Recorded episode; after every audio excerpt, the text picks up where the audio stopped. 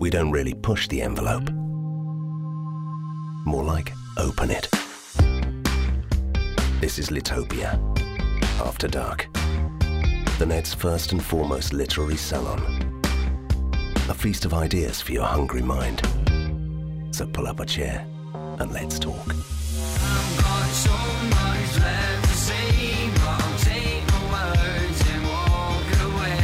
Yes, good evening. This is Peter Cox. Uh, nothing much has happened really since I was last with you. Um, zombies have attacked America. Greece and now Spain have gone bust. And Great Britain has garroted itself with bunting. Not quite normal, really. Or isn't normal. It's tonight's show. The excitement is mounting. Join us in the chat room for the net's first and foremost literary salon, Litopia After Dark. Intelligent listening for dangerous minds. Yes, hello to my co host Dave Bartram from the West Country. Dave, how was your Jubilee? My jubilee was spent avoiding jubilees. I didn't partake. It was a negative Of, um, Jubilee, a negative Jubilee. It, it was a kind of negative. I did. I did saunter onto the, the, the village green to watch various people sitting around being roasted in the sunshine whilst they waved flags at nobody that was there because obviously nobody turned up in our little um little corner of the world. Seriously, you actually got I good weather, did you? Because we were completely washed out here. No street parties. There was one day. Was it the Monday? It was blisteringly hot. Well, uh, the weather's actually been total shit here for the past 10 days in London. But our own LEG is always in a sunny disposition in the chat room. Um, go there if you want to. It's litopia.tv slash rad. And you will be in the small but select crowd of assembled uh, Litopia literatis ce soir. Uh, how was your Jubilee, Ali? Oh, marvellous. No, it's completely dry. But then I did watch it from indoors. Sat there and watched my little boat race, or at least um, regatta, Yeah, a thousand and wearing boats. a silly hat and, and waving my flag. Oh, so British, isn't it? But I ought to It's, the, it's kind of right it's thing. meaningless and pathetic, but but, but endearingly British as well. lovely. Eight lovely. strawberries. What else could I do? You want me? Well, come on and break the door down. I'll be waiting. With a bun and a pack of sandwiches. Uh, if you're listening to the show right now, uh, you're probably listening as a recording. Do remember, please, you can get all, not just Litopia After Dark, but all our shows via iTunes. Um, if you sign up, it's, it's called subscribe, but it's actually free. If you do that, you can download them all onto your computer, onto your iPhone or your iPad, and you can listen whenever and wherever you want. We call it Litopia in your pocket.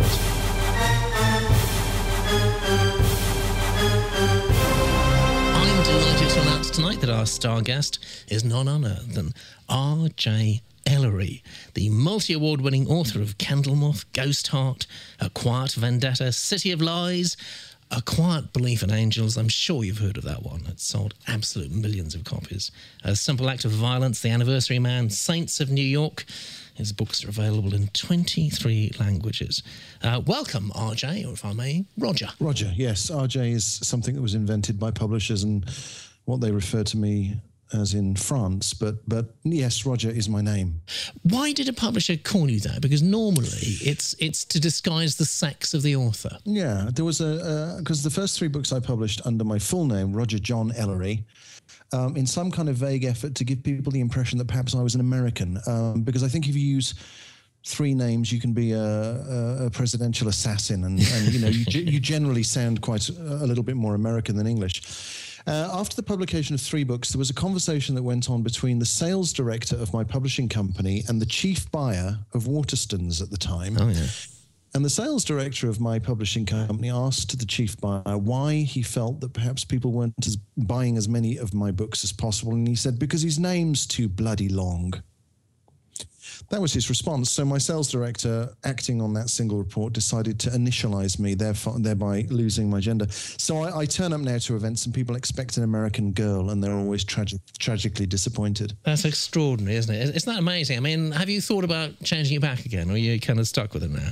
No, I'm kind of stuck with it now, and I, I really have no issue with it. I mean, I've spent the last years, last nine years being called Ellroy. So um, when somebody says, when somebody actually says Ellory, it's it's actually quite a win for me. Quite, I feel quite chuffed. You could put the third on the end, and that would really seal the American thing, wouldn't it? R.J. Ellory the third, and then it would be Or- no or worries. J- or Junior. Or Junior, that would work too. Ellroy sort of sounds like a bullfighter, doesn't it? Sort of turn up in full Well- cape and matador outfit.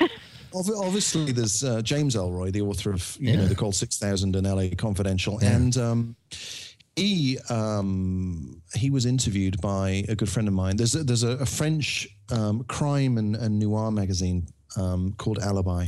Alibi, which is published in France. It's a quarterly magazine. It's it's about a year and a half old, and the the chief reporter, who's actually become a friend of mine, went to America to interview James Ellroy, and he said, "Who is this English guy using an anagram of my name?" And Mark basically said, explained to him that it was my real name, and Ellroy apparently gave me his blessing. But there are two reporters, one in the north of France and one in the south of France, and one basically put in his column that I'm using a pseudonym for free publicity, um, essentially an anagram of Ellroy. And the other journalist is saying, no, no, no, no, it's definitely his his real name.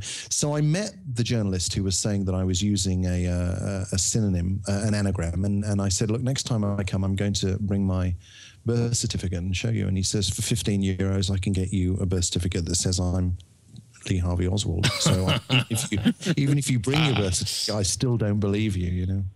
Now, I've been looking at some pictures of you today because we're actually uh, doing some video now live. We're not showing you live, but uh, we are showing one or two pictures of you on the Okay. internet. And I've got to say, you actually you look well hard. Are, are you are you hard? Are you hard? I'm from Birmingham. Yeah, we're all. we just fight all the time. We drink. Most of us don't have any teeth. Um, and we fight each other all the time. You know, even our best friends, we we, we greet each other with, with fisticuffs. Really? No, I mean, I don't, I don't know, I don't know why you have the impression why my photographs give you the impression that I'm hard. No, I'm actually quite a serious literary sort of person, really, quite sens- sensitive '90s kind of guy. In honesty, Well, the, the beard seems to come and go, and mine, mine, mine does too. Any reason for Well, it? you do look quite hard. Uh, uh, just looking at the website and your Yeah. biography page, yeah, you do look quite Yeah. hard. Like you're looking at me. okay, Exactly. hard bloke. Yeah, that's it. That's it. I thought you looked a bit like a camel, actually, Roger. No, no, no. That's the wrong picture you're looking at, Ali. Good Oh, is it? I'm so sorry. Is that big sort of No, I, protruding when, lower I, lip? when, I met, when I met my wife 20 something years ago, I had a beard and, and she's a, a beard fan. So a couple of years ago, she says you got to get the beard back because so and so and so and so. So we have a Greek, a Greek marriage. We definitely have a Greek marriage, my wife and I. So uh, I, I got the beard back. Yes. Beard fan is almost a song by Budgie.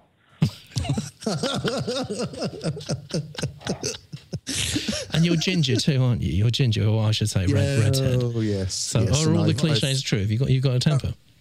Well, it was interesting. I was in where was I? I was in Canada uh, a couple of weeks ago at a festival in a place called Knowlton, which is north of Montreal, and there was a, a sort of meet and greet in an art gallery, and there was a book, and it was just called Red, and it was a collection of photographs of people from that area with red hair.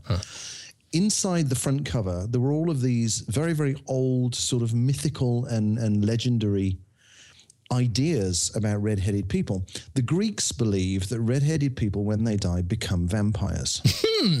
No, I never knew that. yes, absolutely. And uh, there's a very, very old English legend that in times of great stress or strife internationally, Britain will always be saved by a redhead. And they noted Elizabeth I and Churchill and other such people. And probably this. Arthur too. And uh, apparently, 2% of the population of the planet are redheads. And yet, um, recognized geniuses, when listed, 26% of them are redheads. Case case proven, really.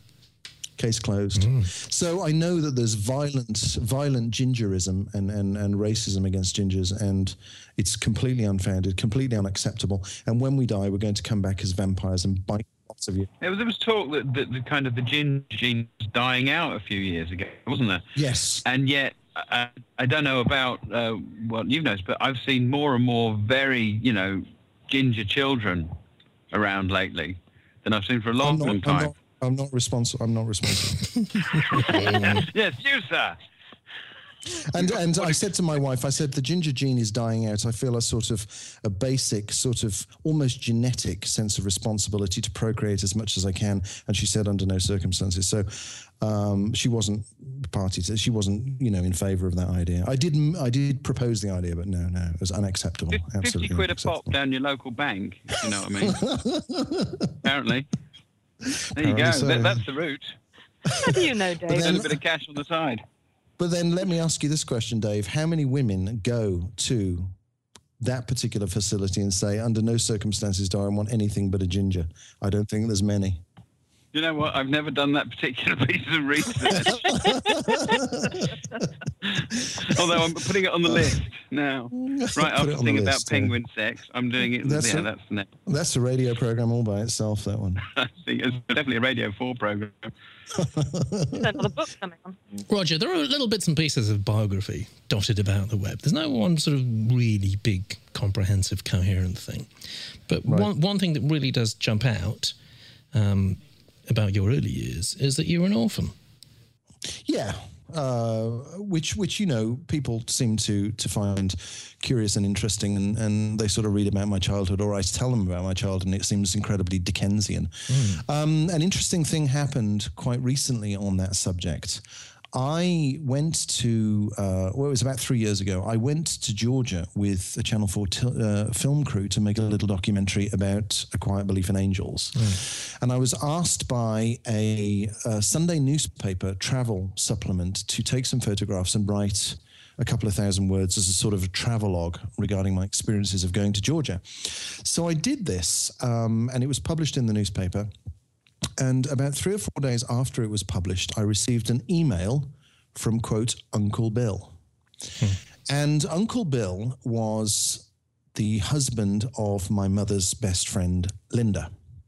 Uh, Linda and my mother, my mother's name was Carol. Linda and Carol, as, as young women, attended drama college together in the late 1960s in Birmingham.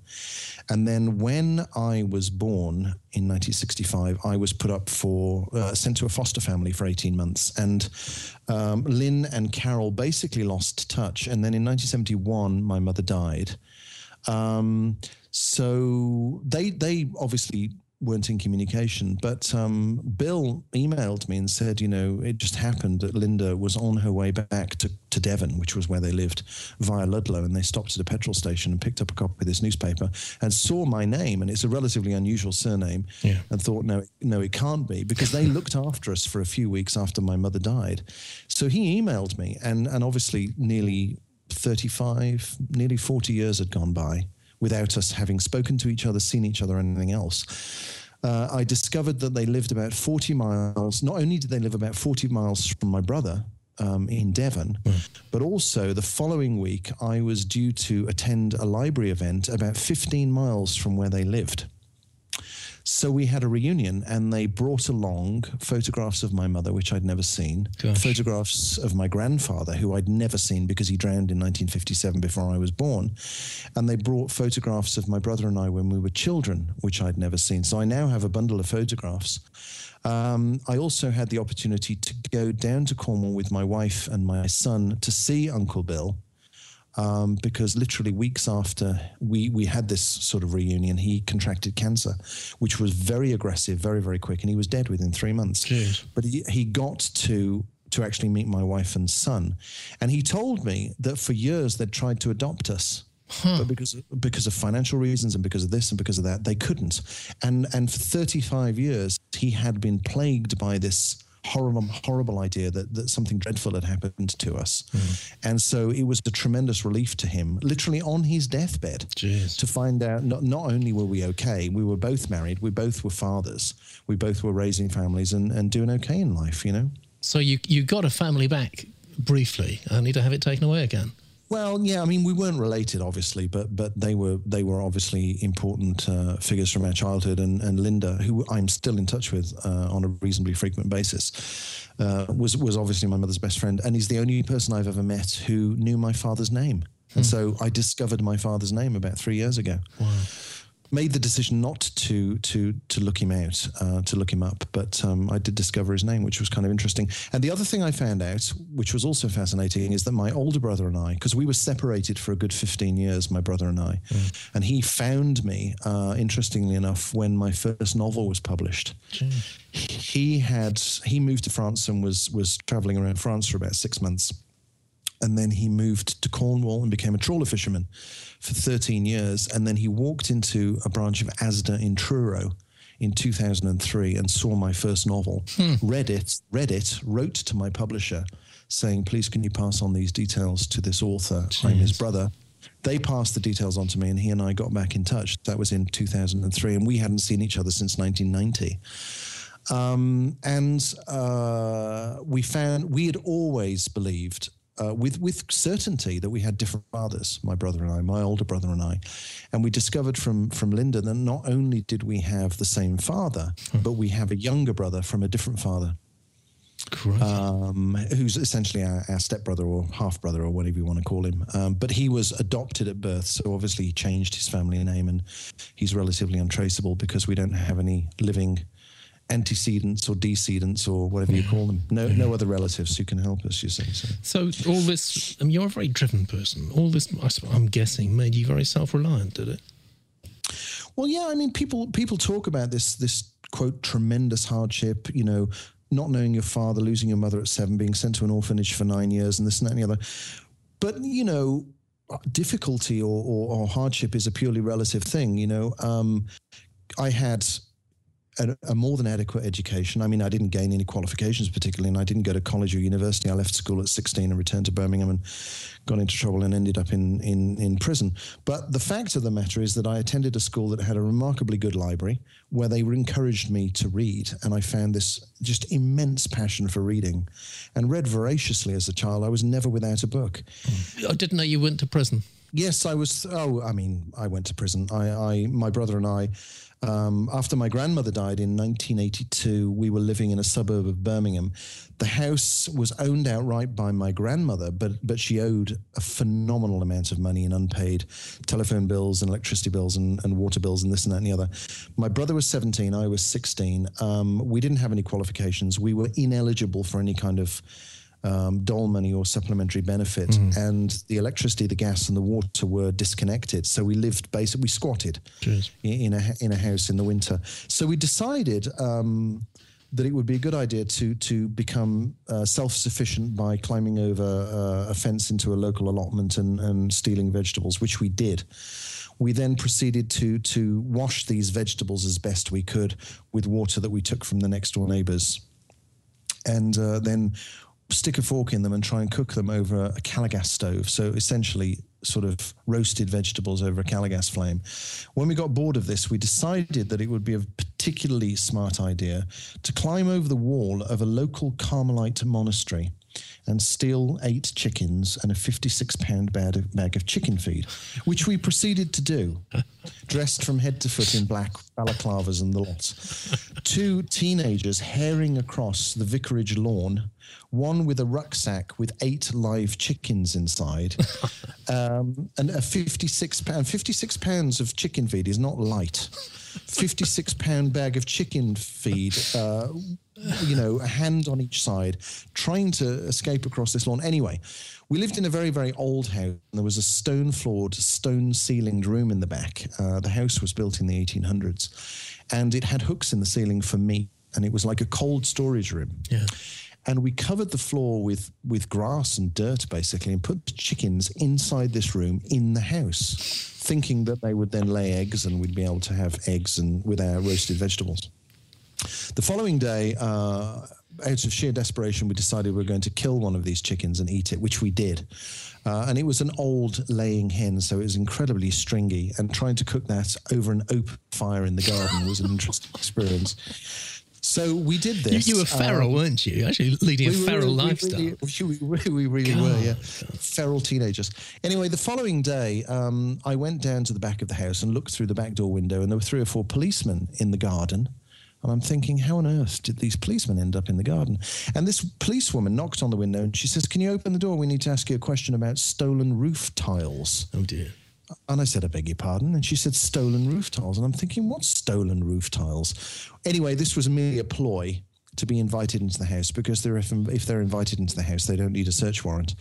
Um, maybe the law has changed, but in 1982, this was the case. So we, uh, I opened the back door and they, they burst into the house, closely followed by three nuns in, in, in, in full habit who then proceeded to identify the remaining seven surviving chickens by name. And the name of the chickens, uh, the chickens have been named after provinces in Canada. and they wanted to know what had happened to Alberta. and we had to admit to the nuns that we'd actually eaten Alberta. Now, th- this has an interesting addendum, this story, very funny little addendum, which I didn't understand at the time. When I was in Canada last week, I did a series of events in, in Montreal and Quebec City, and I told this story, and the Canadians wanted to know which province I had eaten. And I told them Alberta, and it produced a riot of laughter that went on for several minutes. And I was completely bemused. I didn't understand what had happened. Apparently, Alberta, according to the Canadians, is the redneck state. And it's known to be particularly greasy and of low IQ, low intellect, no culture. And it's the state where the, the current prime minister comes from. There you go. So Alberta he's looked upon with with with uh, so so obviously a, a huge success, huge enjoyment, and huge. It's the uh, Colonel Sanders state, isn't it? yeah, absolutely, to find out that, that, that their guest author ate that particular province. I'm you amazed, amazed they sent you to jug for that. I mean, that's, it sounds, it sounds like, well, it does sound Dickensian. Uh, You might have been Well, okay. transported for it. I, I later um, learned that there was um, they went in the in the law books. I mean, we were we were under the Thatcher government at the time, and I think Willie Whitelaw was the the Justice Secretary, and I think they had a policy in force at the time. Um, about the short, sharp shock for delinquent teenagers. But I did also hear that there was a law that they found dating back from the 13 or 1400s, which said that if you obtain poultry or livestock illegally from a religious fraternity, You have your, your, your hands chopped off or something. well, it carried a mandatory custodial sentence, so they had to enact this law because the law had never been repealed, you know? Yeah. But I mean, it did work. Um, it did divert me from a life of crime. You know, I like to think that had I not been given that particular wake up call, then I would have gone on to be the head of um, a major uh, illegal poultry Yeah. empire. Big time Sort of a cross chicken between, uh, yeah, sort of a cross between Don Corleone and Bernard Matthews. Very good. I, I- think you've told this story before, haven't you? That's a very good end line, that is. Yeah. uh, but you then went on to become what I can only call a ferocious autodidact. I mean, you didn't go to university like me, like me, but you did teach yourself all kinds of things. Um, How, why, what motivated you? I think um, just a, a fundamental curiosity, a fundamental inquisitiveness about life. You know, um, I think as a child, you know, in, in, in boarding school, in orphanage, you know, literally miles away from anywhere in the wilds of Oxfordshire, sort of four miles to the nearest telephone box, um, and and being sort of independent and being relatively isolated, it was a somewhat solitary life. I also read voraciously, and I think when you read, you know, questions are often posed in books, and you do come away moved, you know, uh, emotionally and mentally, and, and perhaps spiritually by the things that you read. I think reading is, is is the greatest way to cultivate an imagination, especially in children. Um, and so, obviously, I think uh, you know it was a natural a natural progression to be in a situation where I was asking myself questions. You know, why was it not easy for me to make friends? Why did I feel awkward around people? You know, I mean, I, I suffered terrible eczema as a kid, and I so was a bedwetter until I was thirteen. I was a bit of a nervous wreck, you know, mm-hmm. and I, I, I think I was just trying to better understand, you know, the consequences of of my personal circumstances. I think, for for want of a better explanation. So. I, I, I went to books. You know, I didn't necessarily consider myself particularly bookish, and I certainly wasn't in any way, shape, or form academically gifted, but I was certainly very inquisitive. And I wanted to know this and I wanted to know that. And I was fascinated by other cultures and I was fascinated by history.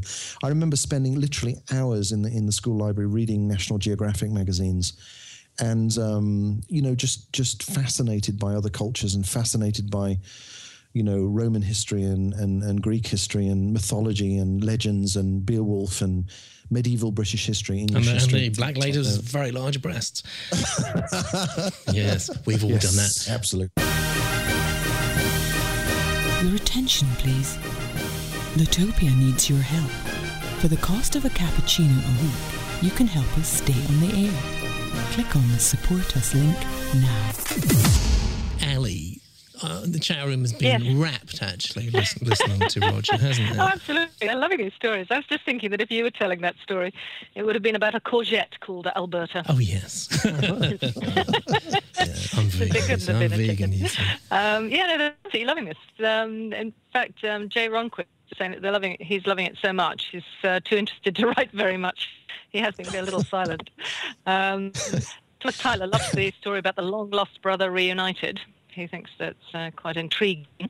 And they, they're all saying about how you love to tell stories. It's clear why you're a writer. Yeah, it So, really uh, is, yeah, actually, no, they're it? having fun in the chat room. Yeah, okay. Jigger up the chat room, Ali, and tell them we need some damn good title suggestions. I think we've already had some very got good themes actually from from Roger. I just want to pick this thing up about um, you getting into books as a way of sort of interpreting the world, understanding yourself, learning about you know the the bigger world out there.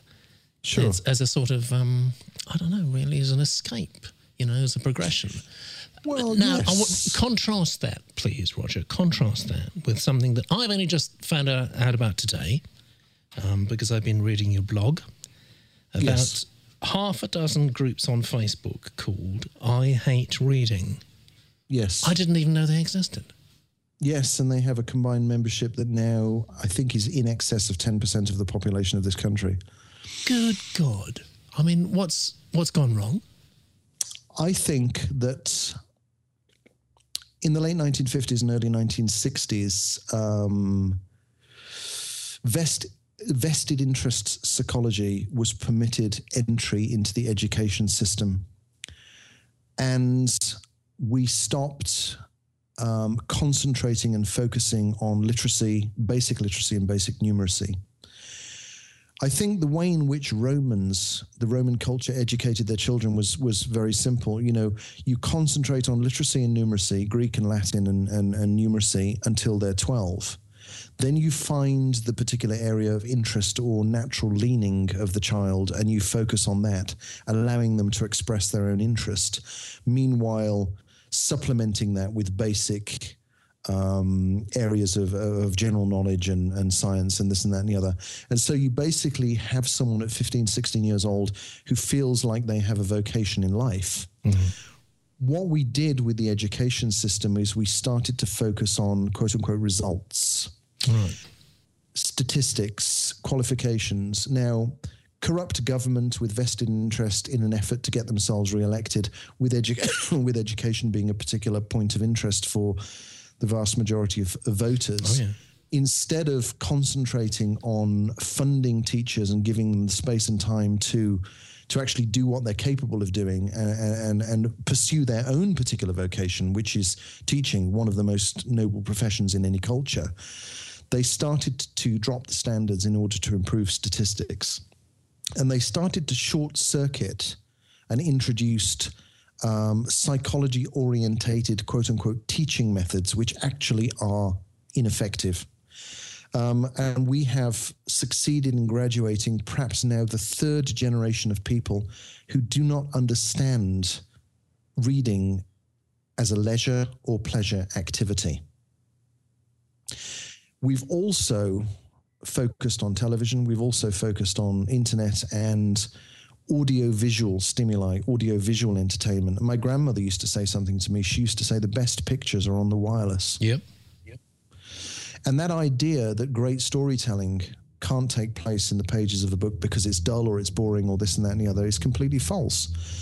The difference fundamentally between a book and a film, which is why you can never really successfully adapt a book into a film, is that a great deal of books concentrate primarily on what people think and feel, whereas films primarily are about what people do and say. The thing about a book is that you contribute to it. You contribute the pictures. You contribute the images. It's why when you read a book and then see the film, you go, no, no, no, no, no. That should be James Mason, not Harrison Ford or whatever. You also see a film and you go, well, hang on a minute. What about the scene with the dog? And he had two earlier wives. And what happened with that situation with the brother? And so and so and so. The amount of things that get subtracted from a book in order to collapse the story into 90 minutes. And the thing about a film is that you're presented with the characters, the way that they look, their dialect, their language, their their body language, their clothes, the music, the ambience, the lighting. Everything is prevented, presented to you as, a, as as literally a complete package. Whereas with a book, you have that sort of slow motion unfolding that you contribute to so that when you finish a book, you feel as though you've been part of it. I mean, I have a very, very simplistic view about fiction. I think there's three novels. I think there's really only three novels. There's your page turn, and this is irrespective of genre, irrespective of when the book was written, irrespective of the genre, genre uh, the gender of the author or the subject matter. I think you have your page turning potboiler, which is the kind of novel that presents you with an unresolved question at the beginning of the book. And in order to, to get an answer to that question, you have to read the book. The satisfaction derived from that book is the transient entertainment of reading that story and the denouement, the untying of the knot, the resolution, which gives you a sense of closure. That would be Agatha Christie. Well, uh, yeah, and, and, and a huge amount of contemporary, certainly American and British uh, crime thrillers Mm-hmm. are really following that same sort of pattern. I'm not going to say formula because I don't know necessarily that they are formulaic, but they certainly follow that same pattern. They're not the sorts of books that you read for the three pages of scintillating prose about the number of, of, of, of colors you find in, in autumn leaves in Vermont. They're books that you read for the entertainment. They tend to be relatively fast paced. Something of significant happens every pages and it keeps you glued literally to the pages. The second type of novel is, is we could what is sometimes snobbishly referred to as literary fiction. Um, I think this is the kind of book where the author has spent as much time and care over how something is said as well as what is said. I mean, an example of this for me, I know it was a very, very successful book and won a Pulitzer, but I, but it is also a Marmite book. Um, you know, half the people don't get it and throw it back at you and say this is unreadable. Um, and this is a book called The Shipping News by Annie Proulx, which which is a personal favorite of mine. And she basically defies all the rules of syntax and grammar, and she doesn't use definite articles. And it's like W. Summers said, you know, there's only three rules for writing. Unfortunately, no one will ever agree what they are. She basically, if there were any rules, has thrown them out the window. And she's written this extraordinary book, beautifully written, the most scintillating prose, wonderful, wonderful phrases she employs, an almost poetic rhythm to it. But story wise, it's actually very simple. You know, a stupid guy marries a promiscuous girl, and they have a couple of kids, the, the woman dies in a car crash, and he moves house. I mean, that's it. There is no twist in the tale. There is no, it's almost like a vignette of somebody's life, but it's just wonderfully evoked and, and, and superbly written. And then you get the, the third category. And the third category is something quite extraordinary. I was asked once at a literary festival um, how I would define a classic, which I think is a very, very interesting question. Because a, a classic, by definition, does not mean an old book. A classic, by definition, does not mean written by Emily Bronte or Charles Dickens or the brother uh, or, or Dostoevsky or whatever. A classic is that which the reader considers is a classic. And again, it's irrespective of, of genre, irrespective of author, gender, irrespective of subject matter. One person can consider that um, Dr. Green Eggs and Ham by Dr. Seuss is a classic because it's it's something about their life. It's it's got some quality about it that is hugely important to their life. So I started to think about this. How would you define a classic? And I came to the conclusion, certainly for me, that a classic could be defined as novel that presents you with a narrative so compelling you can't read it fast enough, yet is written so beautifully you can't read it slowly enough. And you, and you are caught in a limbo. It's a book that you almost subconsciously ration yourself to because if you don't ration yourself, you're going to finish it today, and if you finish it, won't be any tomorrow. Yeah, I was thinking about that. I, I was thinking about the um, the shipping news, which is a stunning book. It uh, it really um, it was a game changer for me actually because it is just so different from anything Yes. else you've read. And I, I don't think I mean I don't think she's written a bad book. I think uh, there's so many uh, everything of hers I've ever read. I love the short stories and. Yeah. Um, I've just put onto the the um, the chat room there. Uh, that old ace in the hole is Oh yes, superb. absolutely Superb. stunning book. You know, you you just you just involved in it, and you can you just with a few words just draws these pictures in your head that are Yeah. absolutely crystal clear. You know, Bob Dollar sitting on the porch of the broken down shack, looking out over the you know, over the wilds, and you can just see it and hear it and smell it. It's extraordinary, and she does it with very few words. And that turn of phrase is uh, there was one of them is his um, deflated football face, and Yeah. you can just this guy with the seamed kind of oval American football, slightly lined face. Yeah, it's, it's I know, absolutely extraordinary. And the other, the other wonderful thing about Annie Proulx is that um, Postcards, which was the first book she published, she wrote when she was 56. The second Yeah. book was The Shipping News, and it went on to win the National Book Award, the Irish Times Award, and the Pulitzer.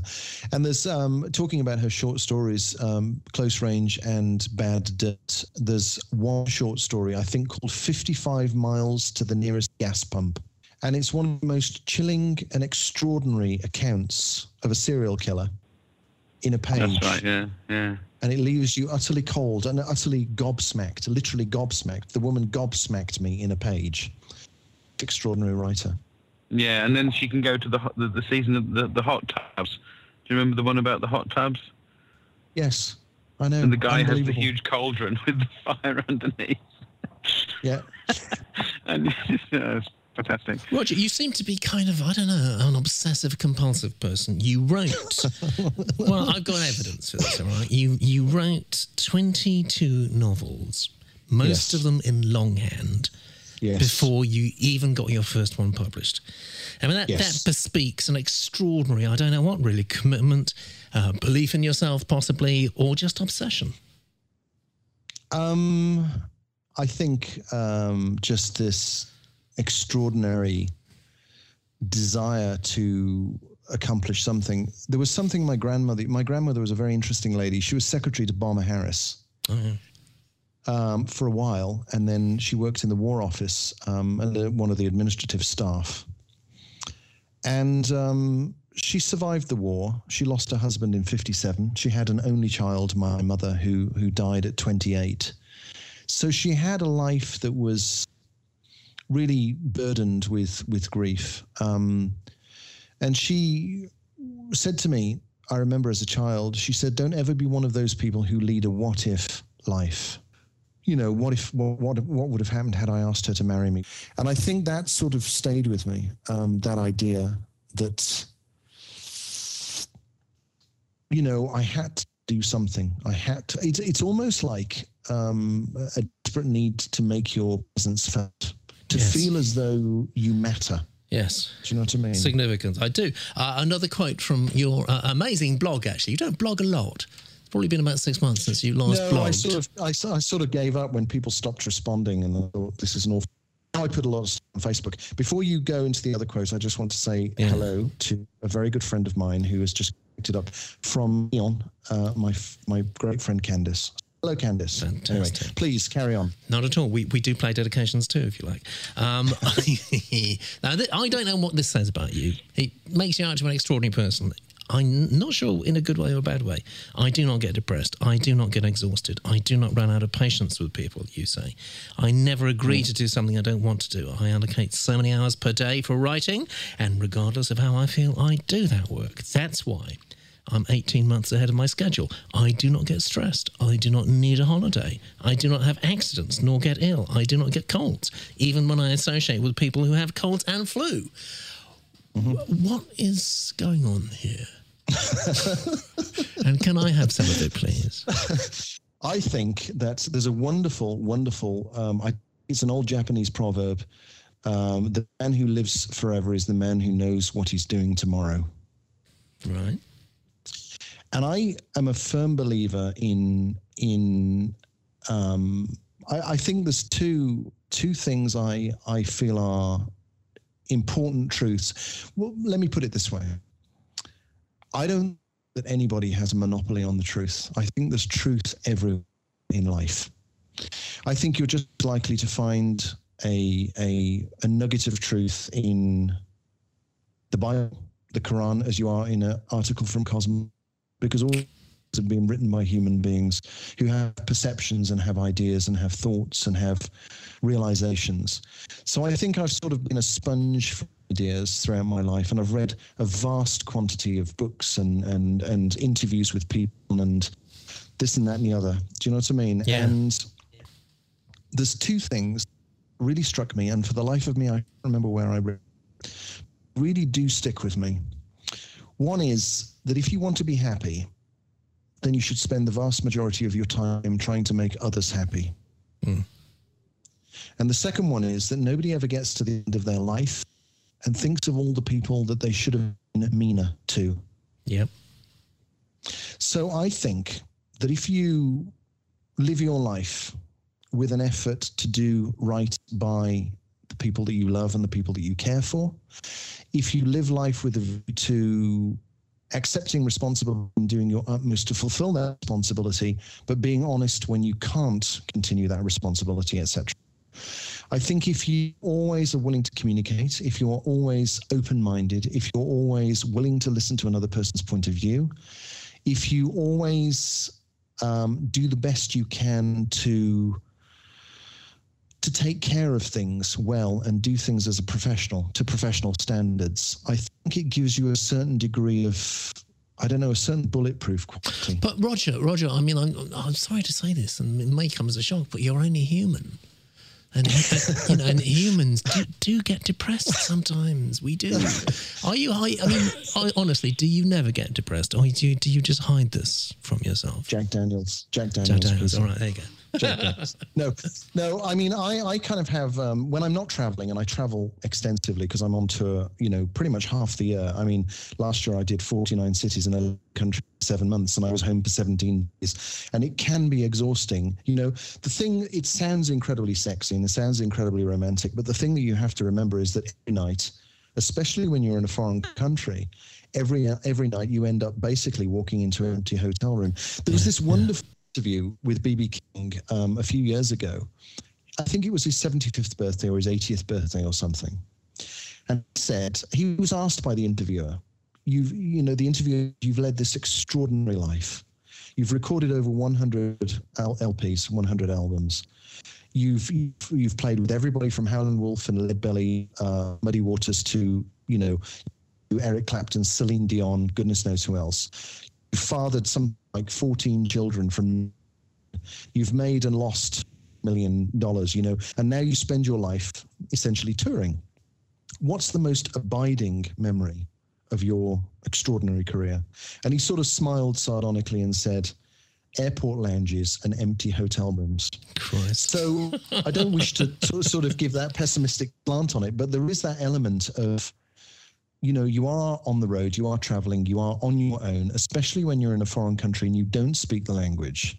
So it can be like that. But, you know, the thing that never escapes me, the thing that never escapes me is from the moment I put pen to paper to the moment I got a publishing contract was 15 years and 23 novels. I've just released my 10th book in England. And as you said, these books are now available in 24 languages. Just spent uh, a week in France and, and met some extraordinary people, some wonderful people. You know, people that I feel, one in particular, uh, the young lady that we mentioned earlier, Candice, I met her and we clicked. And there was, it was, I know that we'll be friends for the rest of our lives because we have an interest in films and books. And you meet people all over the world that you become friends with. French publishers, my American publishers. The story I told you earlier about meeting the guy at JFK Airport who took me to Frank Sinatra's bar, and I had a, a Manhattan made by Frank Sinatra's bartender. The following morning, I went to my publisher's offices and I met my publicist for the first time. It was Tuesday morning, nine o'clock, and I said, "When's our first meeting?" And he said, "Saturday." And I said, "What are we doing for four days?" And he says, "I'm going to walk you through New York." And we ate some of the best food I've ever eaten. We saw some great live bands. I went to Ellis Island. I went to Battery City. I went to the World Trade Center. I went all over New York. I walked the length of Fifth and Sixth Avenue until three o'clock in the morning. And I had a wonderful, almost life changing experience, which contributed greatly to me then being able to write books about New York with far more authenticity and credibility. I am doing this, like John Lennon said, find something that you love and you'll never work another day. And I'm passionate about what I do and I'm mm. passionate about people and I'm passionate about friendships. I'm passionate about music, you know. And I'm kind of a little bit crazy maybe, but that's just kind of the way I am. I think I'm trying to live five lifetimes in one life. Like Litopia? Then click the like button to share us with your friends on Facebook. It's what friends are for. You started pretty early on, actually, writing books about America. You were told, you were given very good advice, best possible advice from the publishing business. Forget about it. You're British. You know, you're, you're a Brummie. You don't know the uh, mean streets of New York and San Francisco and all the rest of it. You can't write that kind of stuff. You didn't listen to the advice. You kept on doing it, and you succeeded. Why? Again, that does say something about you as a person. But why did you decide to do that? Because it wasn't the easy option, was it? Well, I'll tell you what happened. I wrote 22 novels in six years between 1987 and 1993, and I accumulated over 600 rejection letters. Um, in 1993, in the middle of my 22nd novel, I came to the conclusion that I obviously was not cut out for this and it was not going to work. And I stopped writing for eight years. I then I took a job. I, I, I'd gotten myself into a staggering amount of personal debt, over eighty thousand pounds, most of it on credit cards, and I took a job that paid me enough just literally to, to pay the interest on these credit cards and it was it was a job in a in a freight company the sort of job that you can do if you're a monkey with a tie yeah. I did the job simply to earn money and I was there at work on the day that 9/11 happened mm. and we watched this thing unfold live on the internet and um, I came away with three ghosts if you want for want of a better expression the first one was the absolute certainty that it was an inside job. Mm. No, no question about it. Um, it, it, was as big a, a, as big a lie as, as the assassination of Kennedy, bigger. The second thing was that this this this this specter that haunted me, this ghost that haunted me, this idea that the better part of three thousand people went to work one morning and didn't go home and I thought about the guy on the 48th floor who was in love with the girl on the 34th floor, and he'd gone up in the elevator with her every day for three months, and he'd never once had the nerve to ask her for a cup of coffee. I thought about the girl on the 15th floor who was going to go home and tell her boyfriend that she really wanted to have a baby, and it was time to talk about it. I thought about the guy on the 62nd floor of World Trade Center 2 who had an engagement ring in his pocket and was going to propose to his girlfriend that night at supper time. I thought of all these incomplete dreams, these incomplete aspirations, all these might have beens and what ifs, and the procrastination that people have. And, you know, there's this total we do in, in France when I'm there glory and honor. It's almost like that idea that you should just grit your teeth, clench your fists, be brave, and do it regardless. And the third thing was this from my grandmother when she said, Don't be one of those people that lead a what if life so I thought to myself, you know, I'm 30 something years old. And um, I really need to do something. I can't do this job any longer. I'm miserably unhappy doing this job. Mm. And um, I looked back at my life and thought, where was I happiest? And um, I thought I was happiest when I was writing. Mm. The following day, I started writing again, and I wrote three novels. And simultaneously, I came across a quote from Benjamin Disraeli. He said simply, success is entirely dependent upon constancy of and I thought maybe I just didn't try hard enough. Maybe I just need to.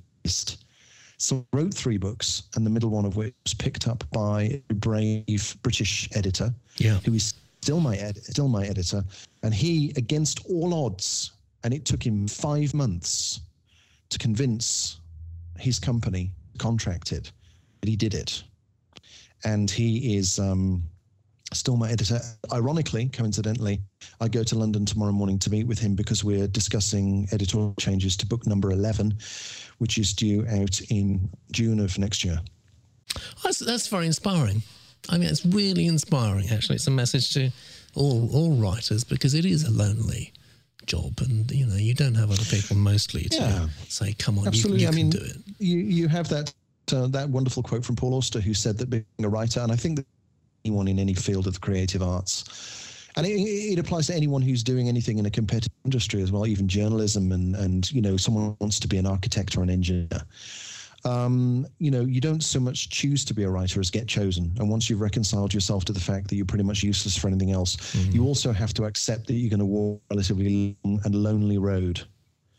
Um, for the rest of your life. And and that's something that you have to accept. If you're going to do, I mean, I watched um, Black Swan recently and watched it. And he said you should watch it because my, my grandmother was a ballet teacher and I actually studied ballet between four and eight years old. And and my son wanted to go to a ballet, so I took him to a when he was here on half term, and I watched Black Swan.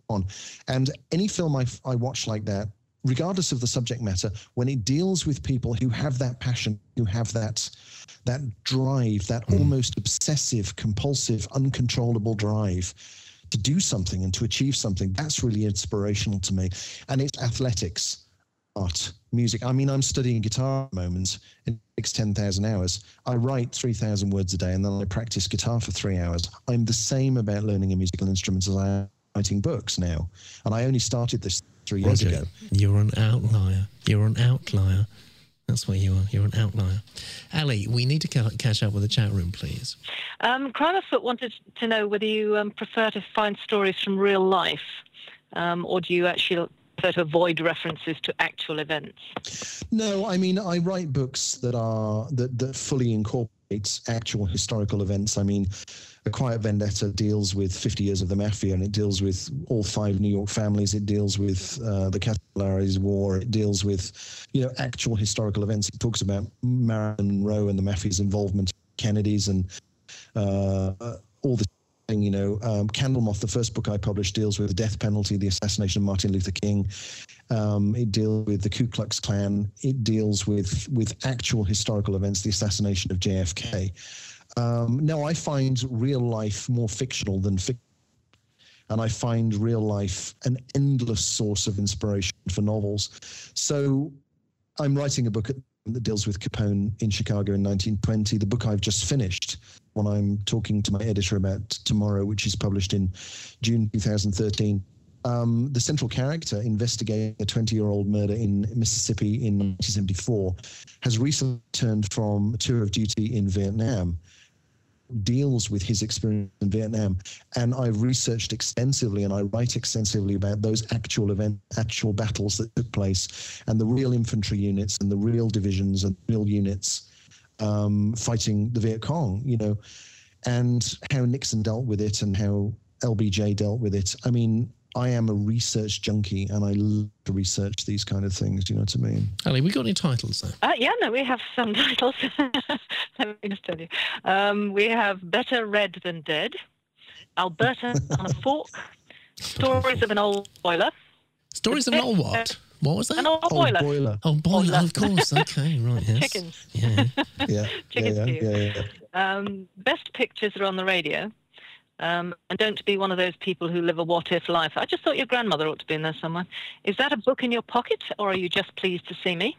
I don't know what Uh, that's waiting. relevant. That's not relevant at all, is it? It's just it's a garbage. Waiting for Nemesis. Yeah. Um, a writer in the Red-Headed League, and the best story start with "What if." Okay. Gosh. Uh, Yes, Anything yes. tickle your fancy there at all, Roger? I, I think we have to go. I think we have to go along the theme of of this kind of um, potentially inspiring concept of what if. So maybe we just call it "What would happen if." Dot dot dot. Okay. Roger Ellory, RJ Ellory. What would happen if? Dot dot dot. I like that. That's one cool title, Roger. Um, where do we find you on the web? www.rjellory.com. That's Ellory, not Ellroy. Right. Okay. Careful of that. and you, and you do you tweet? Yes, I do. I do, and I'm on Facebook endlessly. Um, it's been fascinating listening to you tonight, Roger. Um, more than fascinating, actually quite inspiring, I think. Uh, very, you, been you, great fun. you've been very, very open, very honest with us. Thank you so much for your time. I'm so sorry that you were grassed up by nuns early on in life. but, but, you know, hey, uh, there's always a silver lining when you get grassed up by a nun because it's given the world R.J. Ellory, hasn't it? Absolutely, absolutely. Thank you for being with us, guys. We will we will return this time next Sunday. Good night, everybody. Night night. Absolutely. Good night. I've got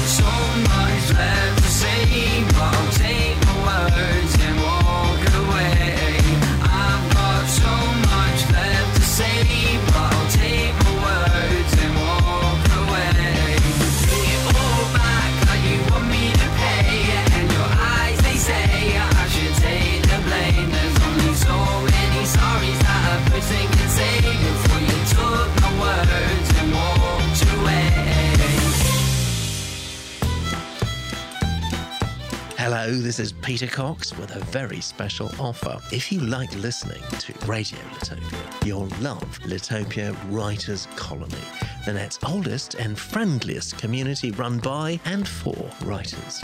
It's the best place on the net to hone your writing skills, to catch up with the latest publishing gossip, and just to hang out with like minded people from all over the world.